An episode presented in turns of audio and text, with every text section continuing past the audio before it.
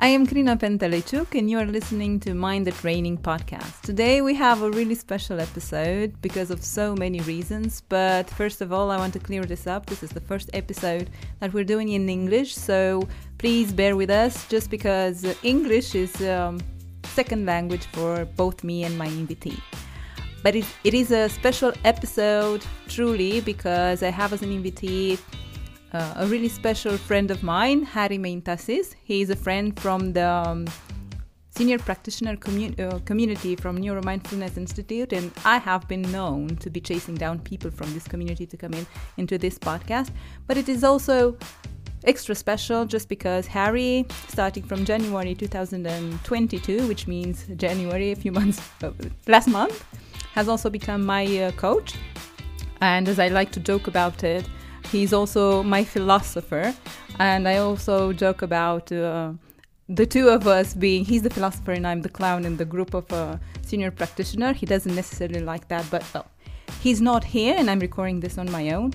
What I believe you should know about Harry and what I should tell you about him is that he has a tremendous experience in working with people, in working with leaders and executives and global teams in companies, uh, global companies like Ernst & Young, Hay Group, Korn Ferry. He actually managed the Korn Ferry Group in Romania for several years, so his experience cr- comes from a tremendous long line of activities and experience with these type of people. Today we had a conversation that went really well, in my opinion, that went really deep into what anti-fragile means. And as a part of Luna Kriliana, the Krillian month in which we are trying to go about and talk about stress, about what's happening with us after two years of pandemic, we touched upon anti-fragile, what that is, and how we can use some stuff so that we can be better with ourselves. We talked about how we can reframe some things. We talked about learning, which I loved, and how this anti-fragile thing is. This is what actually is doing is helping us learn. We talked about um, individual bringing the anti-fragile as an individual level, how to become anti-fragile as an individual, but also we talked about something that is in the center of my attention uh, in my professional career right now, which is how does one leader helps or supports their team members to become anti-fragile. Do we do it on purpose? Do we do it just because? Do we wait for life to throw stone at us or do we look for obstacles there so we can learn to jump over them? So I invite you to sit beside me and Harry and listen to our conversation and I hope you enjoy it. Let's start. So today, guys, we have as an invitee a special person, special to myself, and I'm hoping and I'm sure it will become special to you as well. It's a person that um, calls himself a leadership partner that helps build exceptional future fit organization and communities. I like to call, to call him my philosopher. And uh, he is here with you because um, we will be touching upon a very important and, um, so to say, um, dear to me concept that I think it will be useful for all of you. So, welcome, Harry. Karina, thank you very much. It's a pleasure to be with you, and I would uh, really look forward to our discussion. Thank you. Um, I am also looking forward to our discussion. I'm sure uh, all of you are, are, going to take good insights out of it. Um, what we're going to do today with Harry is going to, I'm going to challenge Harry to a conversation, and he's going to challenge me to a conversation about anti fragile yes because we've been nearly in the we're approaching our two year anniversary when we started this uh, pandemic. And of course during these two years we we've had maybe rougher times better times and so on. But this concept of anti-fragility is one thing that you might want to look at just to see how you can cope with this period. But before we start harry and go ahead and talk about serious stuff I just want to ask you this Who is Harry? Tell us a little bit about yourself. Who is Harry? What's your story, Harry? Thank you, Karina. So, just a few things. I was uh, born and raised in Greece. You can tell from my accent. Um, so, I spent uh, most of my uh, most of my time in Greece. And uh, uh, actually, my professional life started uh, when I was 25 years old. And my first job was I was working for a financial institution. I was a marketing officer. Yeah. And then quickly I realized that that was not for me. So I moved into management consultancy. So that actually was the trajectory of my life. I think that was the first part of my life, which was uh, very much around, um, say, building skills, building knowledge, building expertise. And um, I was working there for a company which uh, perhaps we know, Ernst Young. And then I moved to another company which was uh, uh in the field of uh, human resources. That was a company called Hay Group. Uh, in 2006, actually, I took the decision that I would like to do something different in my life. So I moved out of Greece and I came to, to Romania, to beautiful Romania. And um, that was for me one of the most pivotal moments in my life. Actually, the first time I came to Romania was in 1996, where I had the chance to meet the country and its beautiful people and beautiful atmosphere and energy. And I said uh, uh, something in myself that this is a place I would like to really um, live in. I would like to be with people and I would like to make a difference.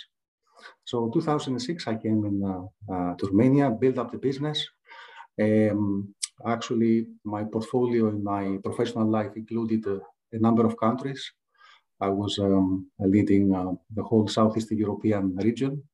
Again, human resource consultancy, leadership development, organizational consultancy. And I think that will be the, the second chapter in my life. The third chapter in my life, I guess, started uh, somewhere in uh, 2015 when there were some changes, professional.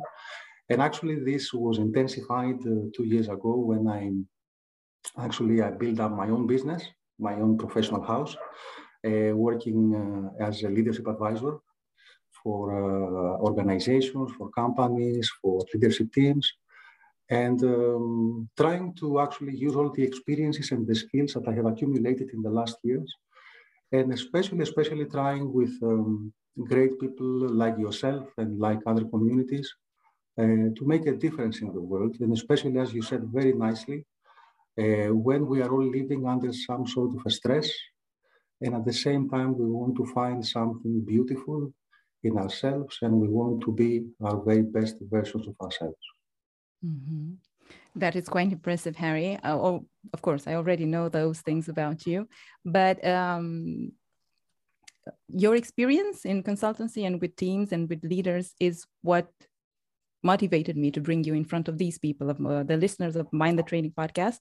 And um, here we go. Let's talk about anti-fragile, Harry. What is anti-fragile? What is the, the thing we need to tell people about anti-fragile? Okay, okay, great. So before we talk about anti-fragility, let's for a moment try to think what is fragility? Mm-hmm. What is something which is fragile? So fragile is something that is breakable. It can fall apart. Yeah. It can be damaged easily. Let's take an example. It can be a glass. It can be a nice porcelain vase. Yeah. Which is very also, beautiful, by the way. Yeah. Absolutely. Beautiful to see. It can also be our ego Our ego to be fragile? Yeah, I guess we'll go uh, in our discussion this way. So fragile is something which is, um, it doesn't like stress, it doesn't like volatility, it doesn't like uncertainty. So this is fragile. Usually when we're trying to see what is the opposite of fragile, we come with concept like this is something robust, this is something resilient. I think resilience is one of the most frequently used words in our vocabulary, right, in the last uh, two years. So what is resilient? Resilient is something that resists. It resists the pressure, the stress. Uh, and actually, as we say, as you and I have discussed many times, it is, it, I have the capacity, if I am resilient, to bounce back. So I recover to my previous state. Mm-hmm. Yeah. However, this is not the exact opposite of fragility. The exact opposite is exactly what we will be discussing is anti-fragility. What is anti-fragility?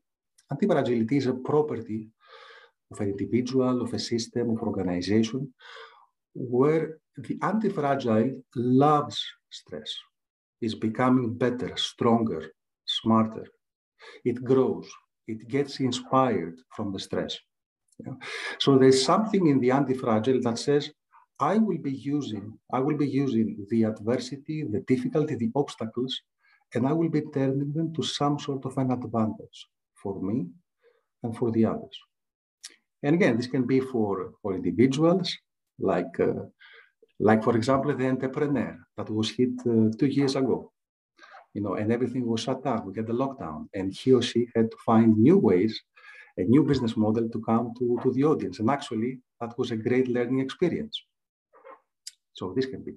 An anti-fragile also could be a child, a child who is learning to play and to get hurt and to fall down, but then will step up and not with too much protection, will get better and better and learn more about life. Mm-hmm. An anti-fragile also thing might be also a social movement. Think of Gandhi, think of uh, uh, Martin Luther King or other great leaders who created a movement and actually they used the adversity, they used the, if you like, the opposition through the power of their souls, not the power of their guns, to become stronger. So anti-fragility is something, it's a property. This is when we are becoming at our best in times which are uh, stressful, difficult, and when we really live and achieve our full potential. Mm-hmm. So um, I know we've discussed about it, and uh, resilience is being bouncing back. So I return to the initial state that I was in when meeting that obstacle, be it physical or psychological. But anti fragility means going forward, bouncing forward from that obstacle, right? So I meet an obstacle, yeah. I learn from it, and then what do you know? Yeah. I'm better at whatever thing life yeah. Gave me, right? And maybe an example of uh, anti-fragility, because again, let's try to, to use uh, some, it's, it's a muscle. So anti-fragile, the anti-fragility concept is actually how, how a muscle is when it actually reacts, it grows mm-hmm. from, from resistance. Okay, it so we ha- you have to go to the gym, yeah, exactly. give some anti-fragility to the muscle, and then you'll have big yeah. muscles. Otherwise, yeah. nothing will happen. So the question for us is, Karina, how do how do we turn our life to a gym? How to create a gym. Yeah. So we use the resistance and we use the adversity, we use the, the, the stress and the tension in the smartest way mm-hmm. for us to mm-hmm. become stronger and better than who we used to be yesterday. Mm-hmm. Um, do we need to search purposefully for stress? Or is it enough? Just wait for it to come and use those opportunities to become anti fragile? I think that's a great question. I think we need to be mindful and strategic that stress is all around. And first of all, there is a fundamental question. Is stress a friend or an enemy? Mm-hmm. And perhaps uh, let's let's try together, you and I, to you know double click on the concept of stress. Stress can definitely be a friend. You you cannot do great things unless there is some sort of a stress. So unless there is a unless you stress and you stretch yourself to some sort of a new limit. At the same time, again, we know that now from science a lot in the last two years have been so fundamental in actually understanding the human nature that unless you have the right recovery modes and relaxation, so unless you are able to do both things, to be intensive on the one hand, but also recover on the other hand, you will not be able to manage stress in an optimal way. And this is why, as you know very, very well, there are so many people actually now going through tough periods of burnout, of anxiety, of um, you know, uh, of chronic stress. Mm-hmm. So we have the spectrum of uh, very little stress, which is not good. You don't get up from bed, and the burnout, which is the other the other way, right? So we're, we're always going to meet some kind of stress in our lives. The attitude we are welcoming the stress in our lives is what counts, right? Because it's this uh, TED, which we already shared in our Krilia page, uh, on stress and how stress is a, a has a positive side uh, by Kelly McGonigal. She also wrote a book about the positive side of stress, and it's related to how we perceive stress. If we think stress is good, this yeah. thing only um, can improve our ch- chances to live longer. If we think stress is bad, apparently uh, this does increase our um, risk of, I don't know, coronary blood vessels, heart attacks, and whatever. Yeah. yeah physical and psychological. So yeah, stress is good, but yeah. Harry. Yeah, yeah. In Absolutely. good amounts. In good amounts and in good, actually, you, you said so. I, I, love the way you phrased it. And you said the one at the point is a perception. Is how do you think? I think it all starts from there. How do I think about what is happening to me? Mm-hmm. If that is a stress or if that is uh, perhaps a moment of creation or a moment of opportunity. opportunity. So I think that I think the first thing that perhaps we need to, to see when we double click on the, you know, how do we practically uh, walk the, the road of antifragilities, how do, how do I manage my, my, the difficulties that, that will be coming to me in life? So this is the first thing. And again, that means that I need to be able to, to perhaps rethink, reinterpret, mm-hmm. and um, find new meanings in the events. I think it, I think it was Shakespeare that was saying, it's not the, the event is not good or bad. Only thinking makes it so. Mm-hmm. It, it, comes back to your point of perception. So the first battle that we would need to win as individuals is the battle of perception. Is are things happening to me or are things happening for me? Oh wow! Mm-hmm. Can you say that again?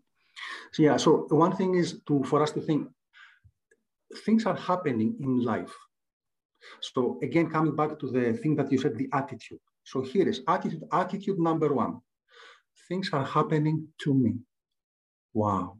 Why me? Mm-hmm. Why me again? Oh it's my Lord. Difficult. Yeah. Oh my Lord. Stop. Things, attitude number two. Things are happening for me. Wow, maybe there's something here. I know it's not easy, but what is the best I can do with that? What am I learning? How can I get purposefully outside my comfort zone to find my best Krina, my best Harry, my best self? Mm-hmm. What is it there for me? And how can I do it in a way that I will be able to be helpful to others, especially if I'm a leader, because I'm responsible for, you know, for the well-being and the performance and the, let's say, and the, you know, what impact I have to, to other beings. Mm-hmm. So looking at stress from different angles. Yeah. Exactly. Uh, do you think that's a hard thing or a easy thing to do? Well, I would say that uh, again, it's uh, everything that's about mindset. Again, is, is it easy? I think it is. It is simple and hard at the same time. So you and I are discussing mindset, and this is something that uh, we can easily put it in the discussion. Is it easy to implement it? Not always. We need to, to do some internal work. We need to have a fundamental commitment, first of all, that we need to, to get better and better. So, life, we need to make a fundamental choice that we want to grow. Mm-hmm. Yeah. And I think that. Go ahead. and I think connected to that, again, and you and I, and in our communities, we are discussing that a lot. The whole mindfulness. Mindfulness is about where we put attention at. So on the one hand, we need to be intentional about that we want to grow. The other hand, we need to pay attention and we should we should prime our brain, as we say, our mind, not for us to just go on automatic, just to react. There's another very, very interesting quote by uh, Viktor Frankl, so the person who uh, we know the story. He spent uh, horrible time, psychiatrist has spent horrible time in Nazi concentration camps. And he said the following, it's so, so wise. Um, there is a space between stimuli, stimuli, the situation, and your response, there's always a space. And in this space lies freedom and growth. And I think this is exactly this is exactly the point. So how much we can really when something is happening, take a step back, detach, really understand what is it that is happening and how can I use it to the best of my abilities. Mm-hmm. It's very nicely put. If I may, Harry, I would connect this with um, the science on optimism. You know that I'm a fan of um, yeah. happiness and well-being programs, and one of my favorite authors is Sonja Lyubomirsky and she has uh, conducted some research in what uh, happiness means and apparently one of the things that we can do to improve our happiness is to get to cultivate this optimism attitude and i think the optimism is connected with anti-fragility because it gives us the opportunity to you know look differently yeah. at what's what might happen because of maybe an adversity that we've managed to come across. Yes. Yeah. And um, there is also one thing because why did I ask you if it's easy or if it's hard?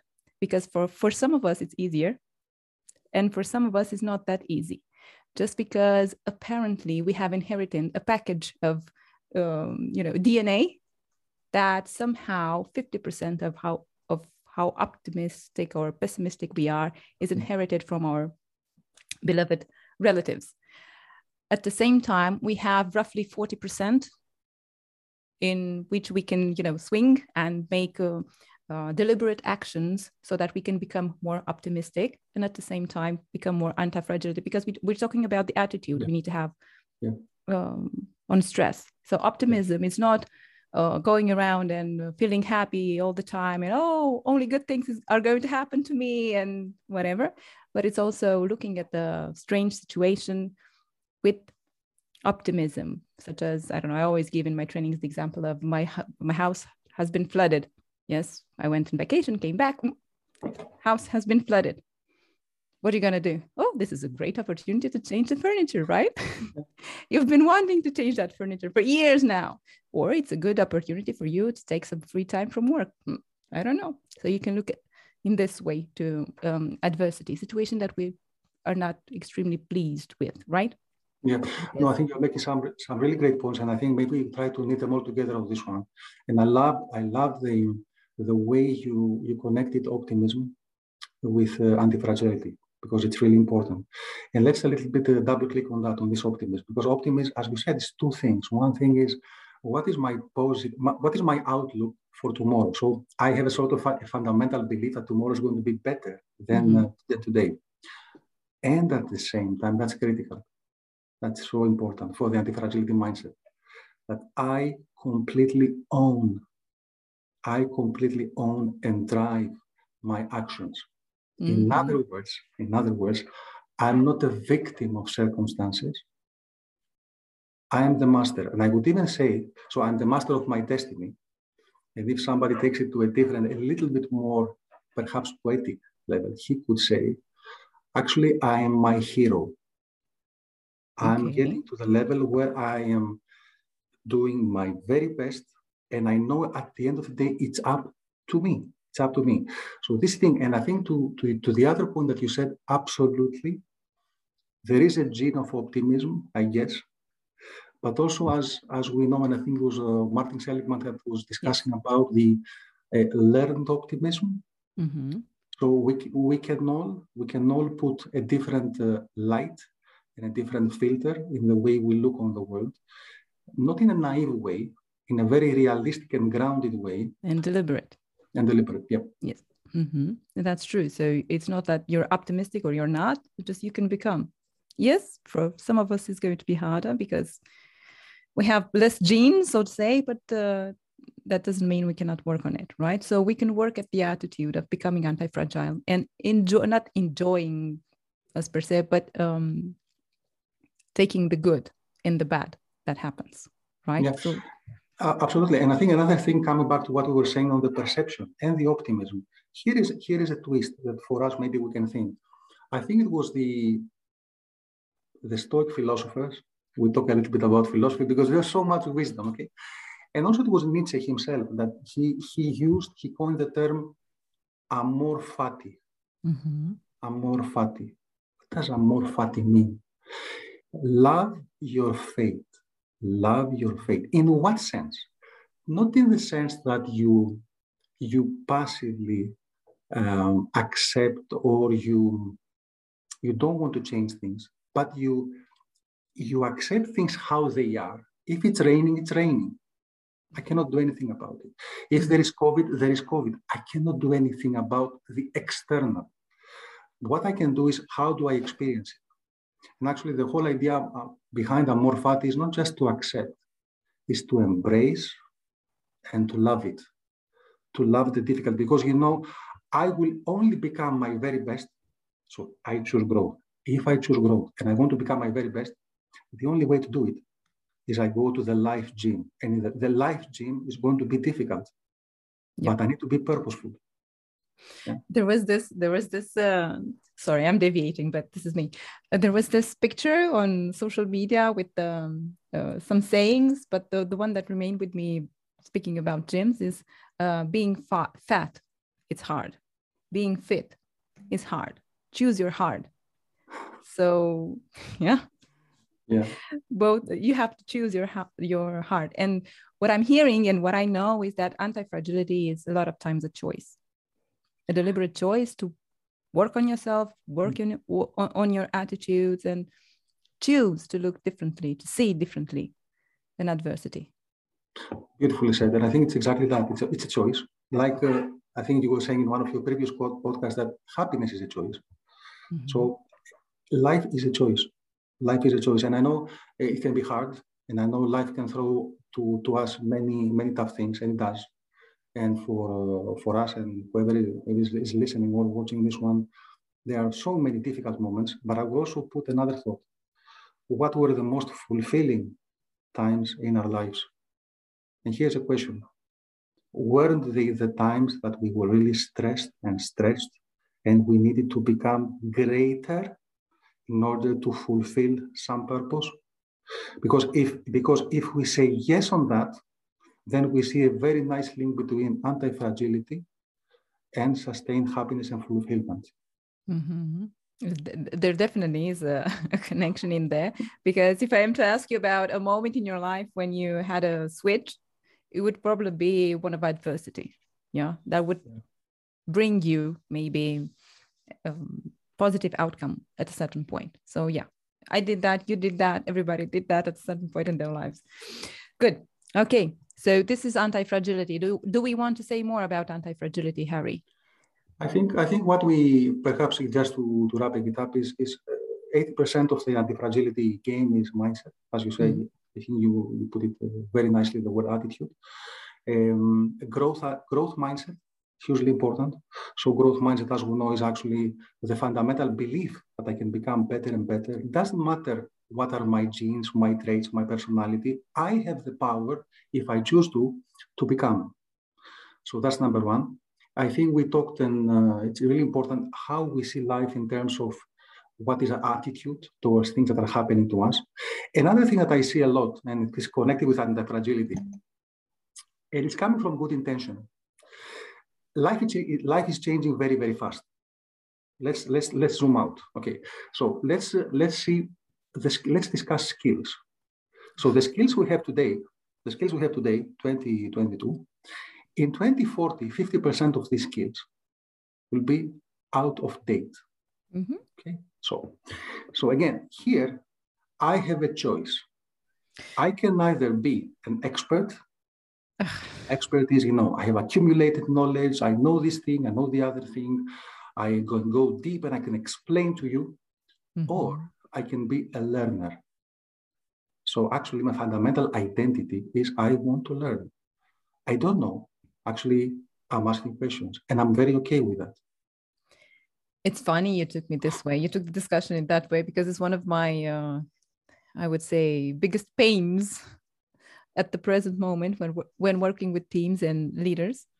Uh, and i often get this answer sometimes. Maybe we've done this uh, uh, we've always done things like this in this company or uh, we've done this for five years now yes it worked for five years or it worked till now but now it's the time to rethink it yeah and uh, this is a, an example of not being anti-fragile right it's being exactly yeah, yeah, yeah. your gram. I'm not changing. yeah, and again, it happens for all the right reasons because again, uh, there is there is a battle in our minds. There's yeah. a battle in my mind. There is a battle of I mean, there is the survival and the and the thriving. So on the one hand, we want to to defend the familiar, what we know. We believe fundamentally that this is the answer. On the other hand, if we really want to thrive, as, as you said, we need to go one step beyond. And from knowledge, actually the game becomes learning agility. So mm. fra- anti-fragility, now it's the words, okay. Anti-fragility and learning agility, they are close brothers, they are close, close relatives. Okay. Mm-hmm. Yeah. Um, I'm seeing that also in um, uh, at the personal level. You know, when the more we grow older, the rigider we become, the more rigid we become, just because we need to protect what we have done and. The way we chose to do things, the, the decisions we took yeah. along our lives. So somebody else comes again, comes Harry and says, "Okay, now you need to change this and this because you're not training in the right uh, yeah. direction." Oh, the first reaction is, mm, "You're wrong. I'm right," and having that um, openness to look again and see maybe Harry has something in there or mm-hmm. not, but maybe yes. I think that's hard. It's hard, and you know what's hard? Because again, let's go a little bit deeper on this one. Because of our ego. Because ego, because ego sometimes is the enemy. Here, what it is, and this goes for, for all of us, because we, we, we humans are social social creatures, and it's important to know how we are perceived by others. It's it's it's it's part of our DNA. Yeah, it is, isn't it? Okay. Yep. So here's how it goes. If I want to do things which are unfamiliar, there is a risk uncertainty is doesn't come naturally okay? Because you know why? Because the stake might be failure. Who yeah. wants to fail? Who wants to fail? Who wants to not show that you know perhaps you know he or she is not doing the right things? So this is another again shift. What is real failure? What is failure? And again unless unless we fail in life and you and i know it so well because of our professional experience and not, not only. Unless you fail in life, on, unless you try enough to, to fail, that is going to be the ultimate failure because you will never learn. Mm-hmm. So that, that's fundamental. So it's the fear. So how you, you, you, you step again away from your comfort zone to your learning zone. You need to overcome the fear of failure. You need, I know, in one of our previous discussions, we were discussing about feedback you need to be able to take feedback well, even when it's critical. Because again, the mindset is, what can I learn from the feedback? How can I become better? But again, ego might be the enemy. So one would need to work inside himself or herself as to, am I strong enough? Am I confident enough? Mm. Am I humble enough oh. to be able to get mm-hmm. the feedback? Mm-hmm. That is beautiful. Yeah, mm-hmm. that's true.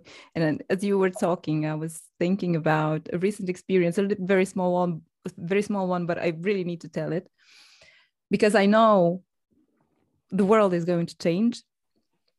I know that I am becoming more and more rigid to change because, unfortunately, I'm also growing in uh, profession, but also in years.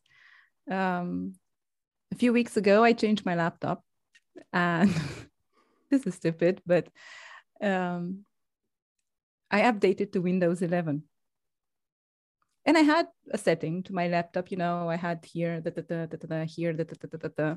and when I thought, oh, Windows 11, how much can it change, right? And it ruined my setup. The first reaction I had, and I did this, I looked up solutions on YouTube tutorials, how to get back those little pieces that I did.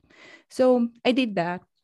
I went on and implemented it. I everything. It appeared. It was a little bit crooked, but whatever. It worked. Yeah. And then I said to myself, "What are you doing, Karina? What are you doing?" So I went back. I raised everything. so okay, this is an opportunity for me to learn. So bring it on.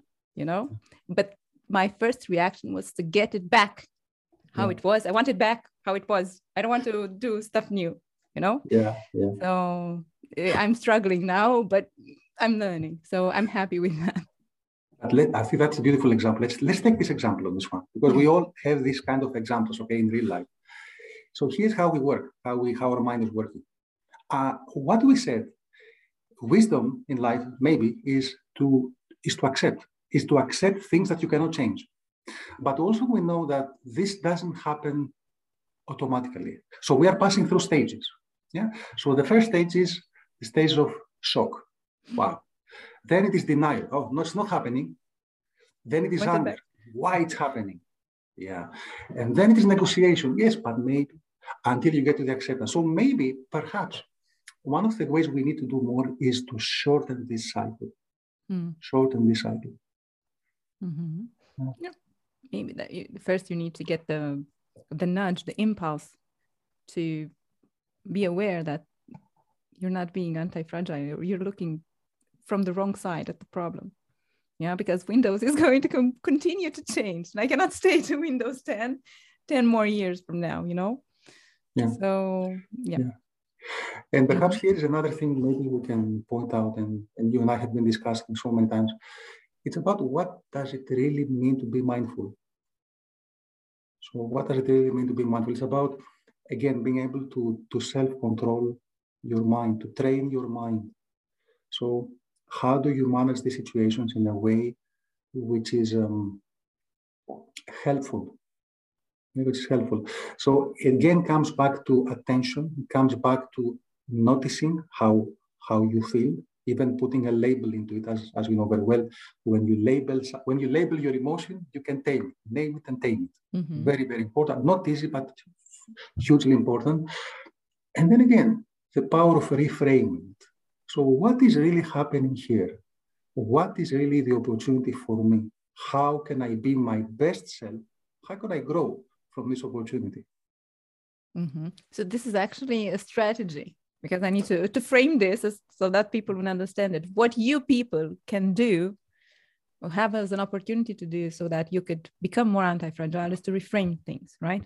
To be able to look differently at a situation right absolutely it's what we've discussed about so so far yeah okay so yeah. there are things we can do this is one okay as yeah. individuals yeah.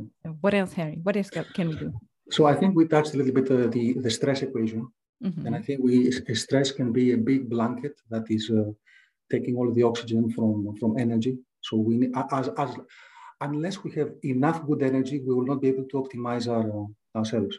So the question is, how do I optimize stress levels? And I think, as you said before, there are different uh, intensities of stress. Again, we know from science that stress can be good as long as it's not chronic.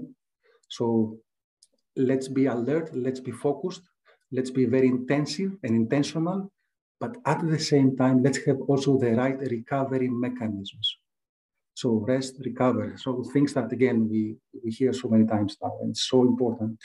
You know, the whole science behind you know, you know good nutrition, good food, uh, excuse me, good good sleep, uh, good hydration, uh, but also you know going into nature. You know, taking taking taking time off. You know, having having having time for yourself. The, I mean, high performing organizations today, the high performing organizations, they are very, very serious about this type of well-being because they know that stress, unless properly managed, mm-hmm. um, it, it's not going it's not going to go well for mm-hmm. for everyone for anyone. So first, we need to acknowledge that if we lack sleep, as sometimes I do because I have a small child at home and life is difficult because if I hear one more man that speaks about studies that sleep, I'm going to kill him, right?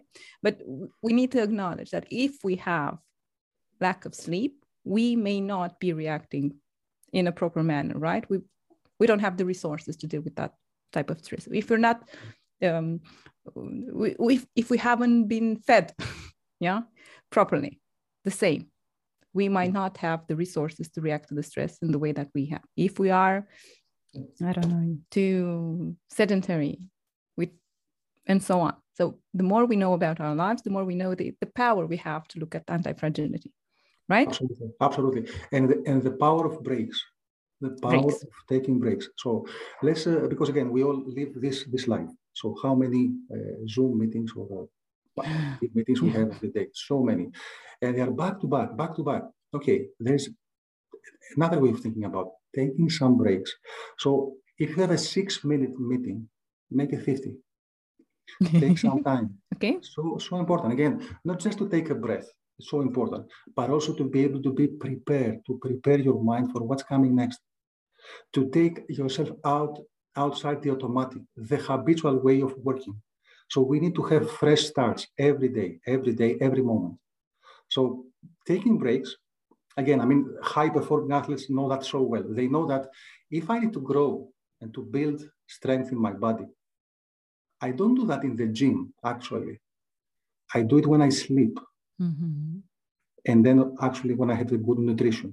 Mm-hmm. So it is this circle, perhaps maybe we can put it that way. It's the intensity, so stress intensity.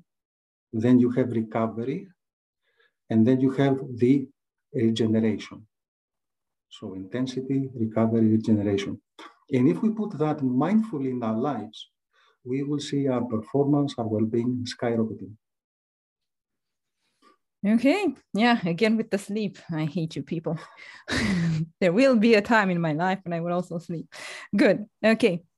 Um, I want to discuss to go for, further with our discussion, Harry, and go ahead and maybe touch upon a little bit about what leaders can do to help their teams. Yeah. Mm-hmm. Other than giving them breaks, right? And not calling them at, uh, I don't know, 2 a.m. Yeah. to wake them up. Uh, what can they purposefully do so that they can support people to become anti-fragile? Yeah, I think that's a great question. And let's start, uh, let's take a step back and let's discuss and let's uh, ask ourselves what is leaders? What is great leadership? So, very fundamentally, leadership is about but about the other person, but it starts from you.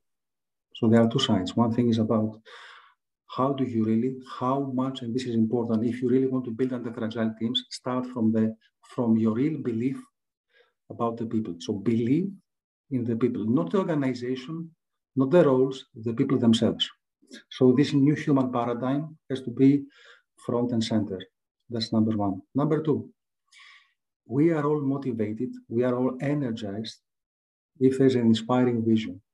Hmm. So I think what leaders have to do, what we have to do every day is to put forward an inspiring vision and purpose, the big why. Why are we doing things? Again, people, we are all meaning making creatures. So if there is meaning into what we do, energy goes up. Tell, tell me something very, very interesting. It was a very interesting Harvard research recently. And they try, we were trying to dig uh, down as to what are the real contributors of burnout. It wasn't so much the workload. It was the lack of self-efficacy. What does that mean? It means that mm. I'm doing things I don't know why I'm doing this. What is the purpose? What is the meaning? What is behind? Am I a part of something which is bigger? Do I matter?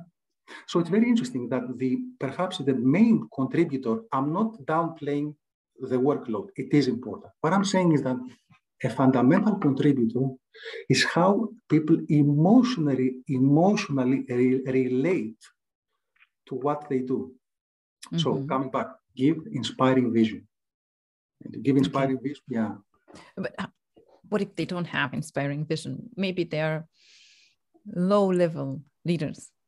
I mean not the head of the but the uh, the head of a smaller team. I don't know 10 15 20 people yeah, yeah. Inspiring vision doesn't necessarily mean that we want to change the world. Inspiring vision is we want we want to do something better, and here is why we want to do it: a better product, a better solution for the clients, a better solution for the lives of the people we are working for, a better way of working amongst ourselves. Because again, we are working 10, 12 hours per day together. So there are many ways when you can craft a, a sort of a vision or a purpose around around mm-hmm. the, the work or how we as professionals uh, you know, work. So give purpose to people. Hugely so important. that people can, you know, uh, yeah. come together with that purpose and feel it. And okay, this is me. Or say, okay, I don't like your vision. Bye bye. Yeah, yeah, absolutely. Look, purpose, and again, you understand this purpose thing has also values. So, what do we stand for? I mean, what is it behind? Because again, we want to be part of something which we like, that we, we feel this sense of belongingness. So again, I'm not saying these are easy things. All I'm saying is that we need to get to a mindset. If I'm a leader, I need to have a purpose as to what collectively are we trying to do and why it's important. That's one thing. The other thing which is connected to purpose is really understand the individual, not the role, the person behind the role. What is he or she interested in, what motivates, what drives her motivation, what is her purpose, what is his purpose, and try to make this connection. Again, if, if you're able to do that, if you're able to do that, you will create magic because this is, this is the most fundamental, if you like, driver of human performance and human potential. the question of why are we doing certain things. If hmm. you take that away, you can put all sorts of hacks, tools, and tricks. You will never be able to go that far. Yeah? Mm-hmm. Because the purpose uh, eventually is for to, um, I don't know, make. I'm going to say make, but that's not the word. People do more for the company or for the team or for the purpose of that team. Yeah. So you cannot do it just because you know what you're paid for this you should do it but you want them to do more and they will be doing more if they're getting individually acknowledged right you are so right on this one and i think you're touching a very very important point Karina, which is what is actually missing today what is actually missing today in uh, if you like in the in the reality of, uh, of work perhaps the thing that is missing the most the most is the engagement the feeling of engagement true mm. engagement so yes. I fully, wholeheartedly give my very best, my whole very best of myself into being part of this team. It's not a transactional relationship. Mm-hmm. It's a true human relationship. That's why in the HR communities now, perhaps the number one topic that is being discussed is, is, is the employee experience. Mm-hmm. So redefining, redesigning the employee experience but it has to be done in a smart and a human way, in a humanistic way. We need a new paradigm. Yep. Yeah, we, we need to shift from you're here to work for me, and this is the result that I want you to be achieving to okay, who you are, what you want, and how can you contribute to yeah. this company? How, how can I contribute to your development? And as a human, as a professional, or whatever, but I can see you, I understand you, and you're not just a so yeah. Mm-hmm. That's one. Yeah. That's a big one yeah. and uh, i am actually trying to put that into put that into teams and leaders i'm working with just because uh, i understand how powerful it is and sometimes i fight with the consultancy companies that say no we need to focus on results no we do not we need to focus on people yeah. so yeah mm-hmm. yeah. yeah so yeah. this is the human connection part yeah. Right? Exactly, exactly. And, and, I think you said this so nicely. And um, about the understanding and the connection. I think that was your last word. Absolutely. And again, we are discussing so much uh, concepts around um, empathy, mm-hmm. around compassion. Maybe we can stay a little bit on that because it's hugely important. I mean, sure. if if I really want to be a um, a leader that makes a difference, and I really want to help others, the organization, others, and myself. I mean, empathy is my secret weapon, amongst others we will discuss. So empathy is I really, really understand people as unique individuals, who they really are. And I'm trying to get purposefully outside myself to really get inside their world, inside their mind, to see life from their eyes. Mm-hmm. But to do that, I need to be able to take a step back and I need to listen. I need to listen. Now, listen is such an important word. And if you let's, I don't know, do you have a, do you have a pen in front of you? Yes. Okay, I would like you to do something. Write the word listen in capital letters. Mm-hmm. Okay. Everybody, Great. do do as I do. Listen okay, in so, capital letters. So now we have the word listen in capital letters. Now, just reshuffle the letters, starting from S. It will make a perfect silent. so from listen, the perfect silent. So when we listen, we need to be able to silence our mouths, to be silent. Mm. To be able to silence our minds, exactly. And to be really, really mindful and present, not distracted. It's not easy. So real, authentic, active listening. I'm trying to understand you. Because if I would be able to understand you, I will be trustworthy. I will be able to help you. And as you and I know, there's also another step, which is the compassion. So compassion is not just the emotion of empathy, it's the intention. I'm here to help you. It's empathic care, as we call. I'm here to help you. So this is, again, the mindset and the skill set and the action set of a leader. But that's hard, Harry. That's hard. Can we have a more simple way of doing things? Yes, I hear you. And I'm totally on board with that and that's why i think um, leaders should look if there is something they can do to go closer to achieving this type of skills. Because empathy and compassion contrary to some beliefs that some leaders have it's all mushy mushy and uh, hugging and kissing and whatever and talking about uh, pink color and whatever it's not that. It's even letting go of an employee with empathy and compassion yeah or uh, um, giving feedback about something they have failed we can talk about the um, yeah. attitude towards failure in a way that has uh, empathy and compassion right? Rather than you know yeah. you did this you're stupid blah, blah, blah, which we sometimes do as leaders. Just because we've identified something that does not work and we forget about empathy and compassion. We just look at the results and then yeah. I don't know. Stop being kind to people. So yeah Mm-hmm. Yeah, no, I think you said very, very nicely. And again, this is sometimes the missing link. And I think probably we need to do better work in, in linking the compassion and the empathy, with sound soft. They sound soft, they are not, with the actual results and the impact. Because if we do that, it's going to be easier for leaders to, to step in wholeheartedly in this new way of thinking. Mm-hmm. And, and some of them are, are, let's, let's be frank. I mean, some of them they are doing their best and, and they are. Uh, but again, it's also for companies very important to cultivate and to nourish culture, the culture of empathy, the culture of compassion, the culture of, and you and I, for example, I remember that when we were seeing a study in Harvard, we were saying the best leaders, they are managing with compassion, so the care, the empathy, and wisdom. Now, wisdom in what sense? In the sense that I will still push you, stretch you to become your very best mm-hmm. because of the, I want us to be, to become anti-fragile. Mm-hmm. So all these things go together. Actually, it's one mindset. It's a new, it's a new paradigm. Again, COVID has been devastating in many ways, and people have lost uh, many things. They have lost loved ones, and uh, we should fully understand that. And at the same time, it has highlighted how important it is for us to think about the humanity, the humanity in organizations, and how much those two humanity organizations cannot be separated. It's one thing. And it's up to the leaders to be able to, to, put, to put the story, to put the words, to live the words, you know, to walk the talk. And this way, they will become even more trustworthy. And they will shape the new culture of tomorrow, which I think we all need now. Mm-hmm.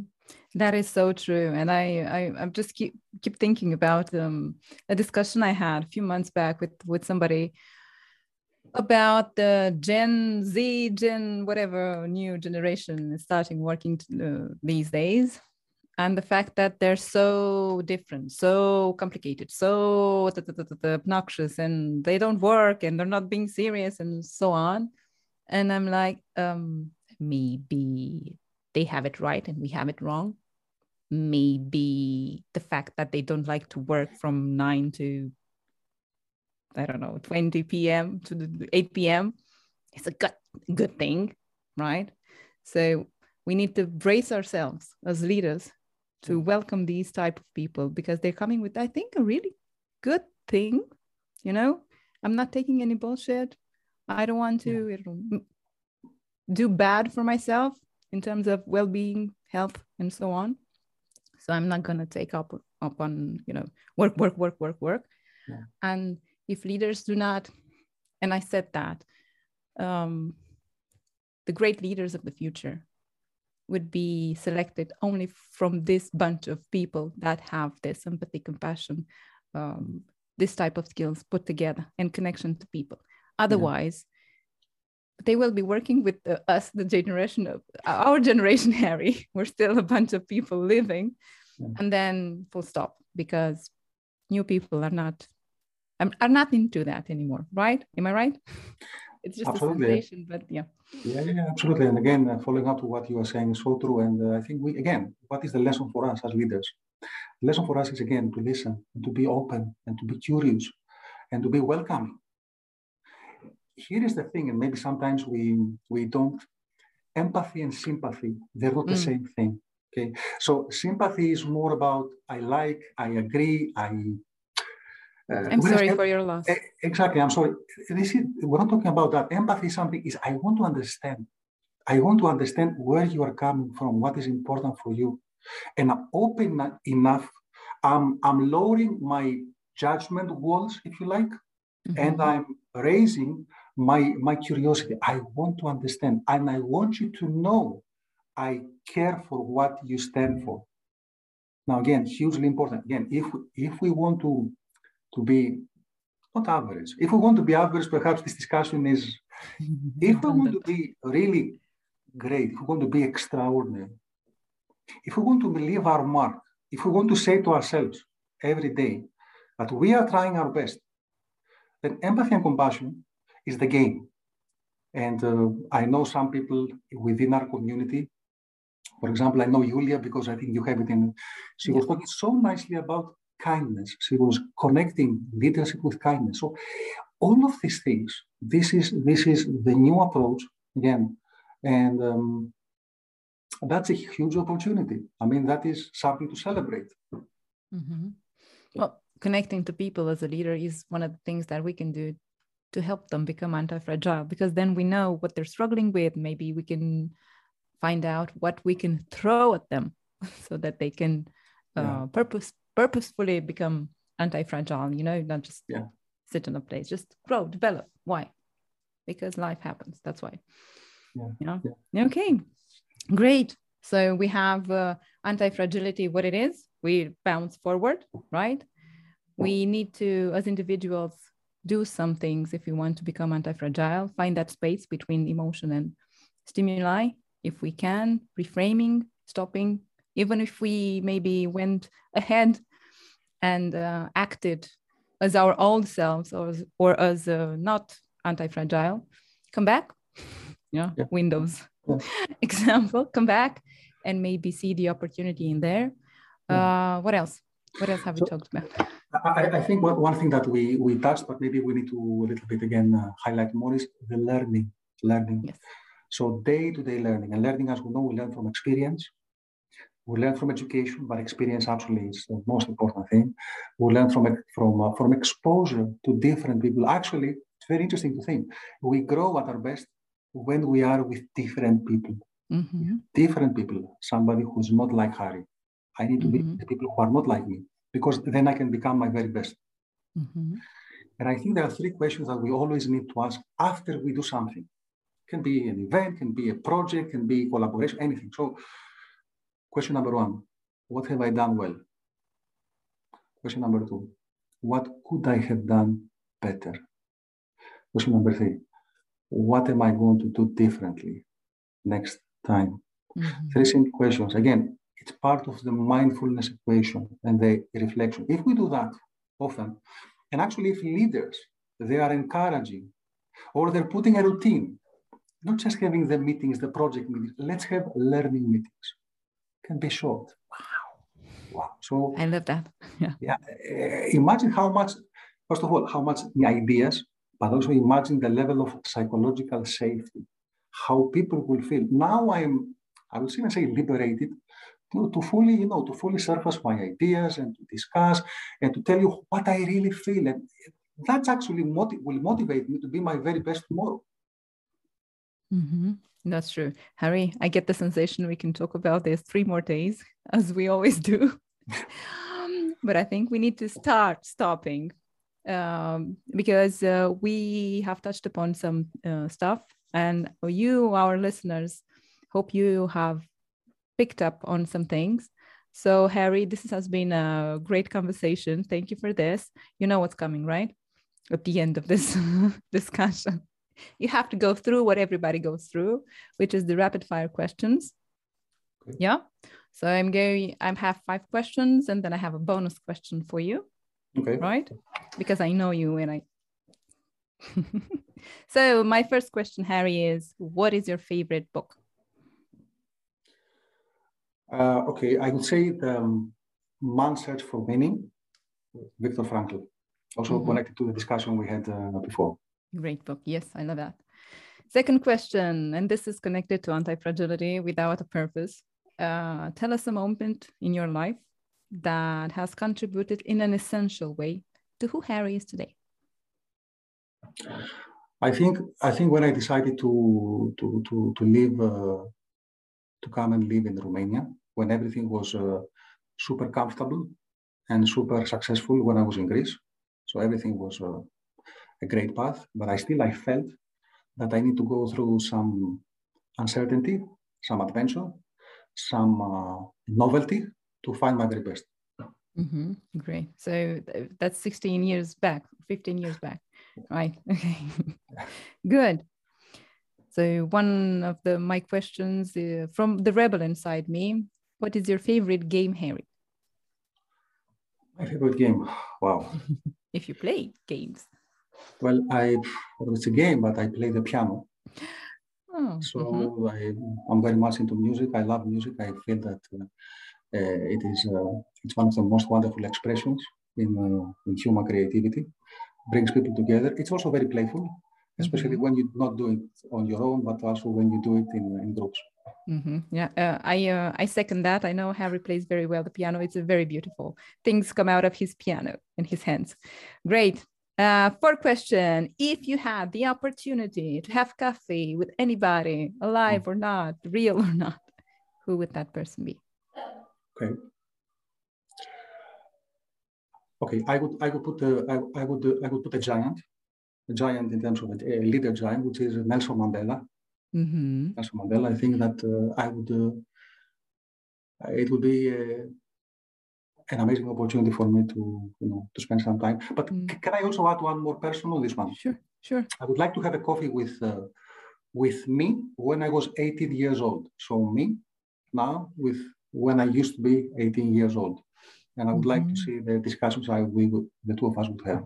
Well, this is connected to my bonus question. Now I have to change it, okay.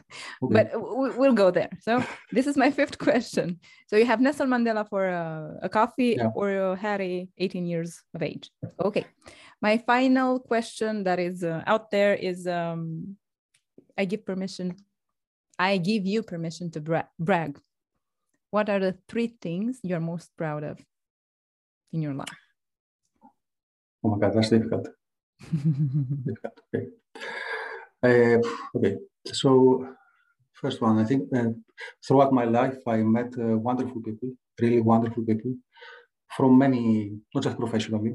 And I and I feel that I had a chance to to make a difference in their life, to somehow help them perhaps to think differently, and um, that's something that uh, I consider that I perhaps did, did well. Mm-hmm. So that's number one. Number two, I think that um, in, in difficult moments in my life, and they were difficult, like we all have difficult moments in life, obviously, I,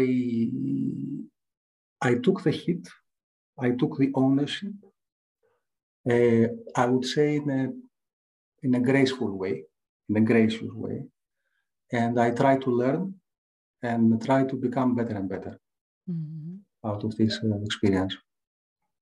Um, yeah, that would be the third, the second one. And the third one, can I be proud of my daughter? Oh, absolutely. Okay, probably that should be the first one. So I'm very proud of my daughter. I have a, teacher who is uh, 14 years old. And uh, I love her. I feel she's so, so special. And she's patient enough to um, to listen to me and to discuss um, many things around you know, life, you know, relationships, and uh, she's lovely. Mm, that's great. That's great, Harry. Okay, here comes the bonus question. One of the things that I wanted to ask you is what would you say to your 25 year old Harry? But I'm going to change it. And I'm going to ask you if you had had coffee with Harry, 18 years of age, what question, one question or none of question, what would you say to him? Okay. Would say be bold to be who you really are. So be different in your own way. Doesn't matter what others think. Be bold in your passion. And at the same time, be careful. So give enough care and make others feel special and important. Mm-hmm. That's great. That's really deep, Harry. Okay, good. this is it, folks. There you have it. This is Harry, my philosopher and also my coach, uh, starting 2022. So uh, he has been a little bit uh, forced to come here to talk to you. He will um, argue against that, but um, I'm still going to say it. So, Harry, thank you very much for this uh, amazing discussion and keep in touch. Rena, it was a privilege for me to be with you. Thank you very much. And thank you for everything that you are doing. Thank you so much. Have a great day. Bye, guys.